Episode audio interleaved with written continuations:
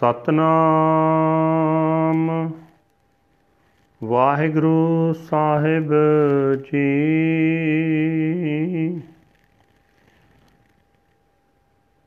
ਕਤਕ ਕਰਮ ਕਮਾਵਣੇ ਦੋਸ ਨ ਕਾਹੂ ਜੋਗ।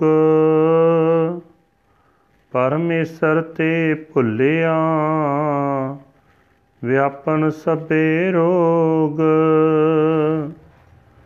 ਕਤਕ ਕਰਮ ਕਮਾਵਣੇ, ਦੋਸ ਨ ਕਾਹੂ ਜੋਗ। ਪਰਮੇਸ਼ਰ ਤੇ ਭੁੱਲਿਆ ਵਿਆਪਣ ਸਭੇ ਰੋਗ। ਵੇ ਮੁਖ ਹੋਏ RAM ਤੇ ਲੱਗਣ ਜਨਮ ਵਿਜੋਗ ਖਿਨ ਮਹਿ ਕੌੜੇ ਹੋਏ ਗਏ ਜਿਤੜੇ ਮਾਇਆ ਭੋਗ।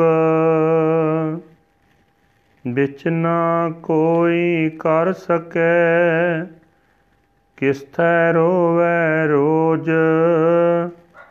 ਕੀਤਾ ਕਿਛੁ ਨਾ ਹੋਵਈ ਲਿਖਿਆ ਧੁਰ ਸੰਜੋਗ।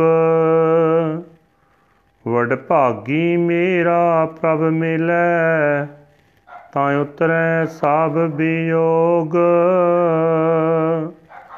ਨਾਨਕ ਕੋ ਪ੍ਰਭ ਰਾਖ ਲੇ, ਮੇਰੇ ਸਾਹਿਬ ਬੰਦੀ ਮੋਚ। ਕਤਕ ਹੋਵੇ ਸਾਧ ਸੰਗ ਬਿਨਸੇ ਸਬੈ ਸੋਚ।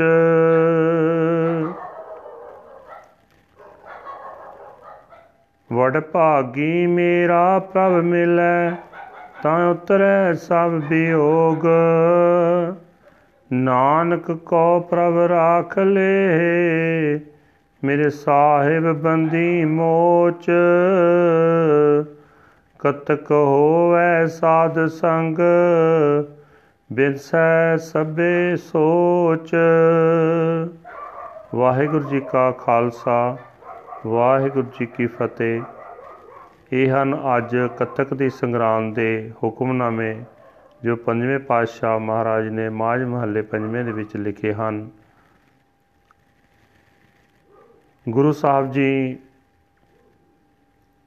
ਕਹਿੰਦੇ ਹਨ, ਕੱਤਕ ਦੀ ਸੁਹਾਵਣੀ ਰੁੱਤ ਵਿੱਚ ਵੀ ਜੇ ਪ੍ਰਭੂ ਪਤੀ ਨਾਲ ਵਿਛੋੜਾ ਰਿਹਾ, ਤਾਂ ਇਹ ਆਪਣੇ ਕੀਤੇ ਕਰਮਾਂ ਦਾ ਸਿੱਟਾ ਹੈ।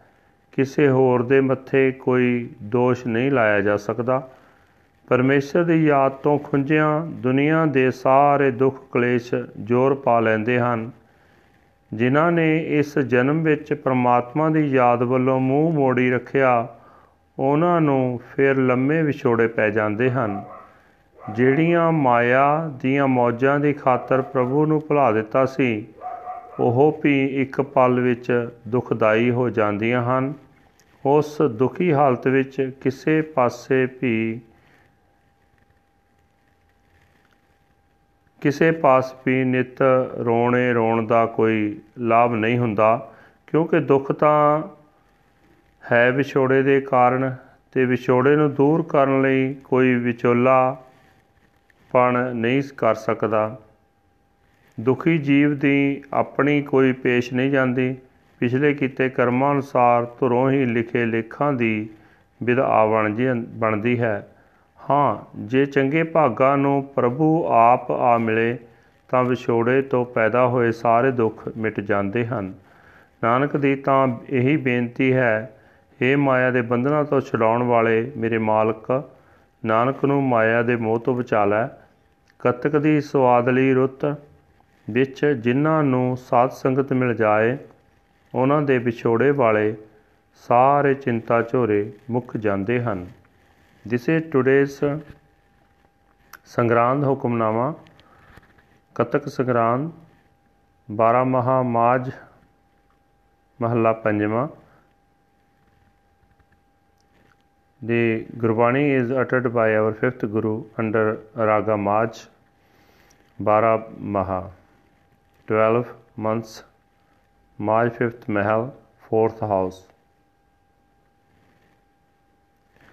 One universal Creator God, by the grace of the true Guru, in the month of Katak, do good deeds. Do not try to blame anyone else for getting the transcendent Lord. All sorts of illness are contracted. Those who turn their backs on the Lord shall be separated from him and uh, consigned to reincarnation over and over again in an instant. All of Maya's sensual pleasures turn bitter. No one can then serve as your intermediate mediary unto whom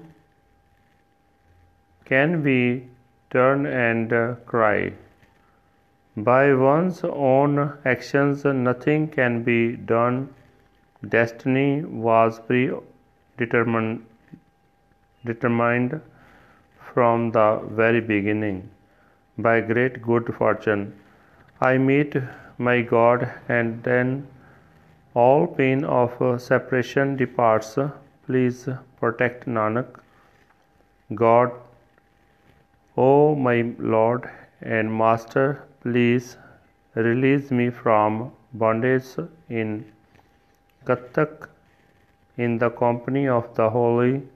All anxiety vanishes. Waheguru ji ਕਾ ਖਾਲਸਾ ਵਾਹਿਗੁਰੂ ਜੀ ਕੀ ਫਤਿਹ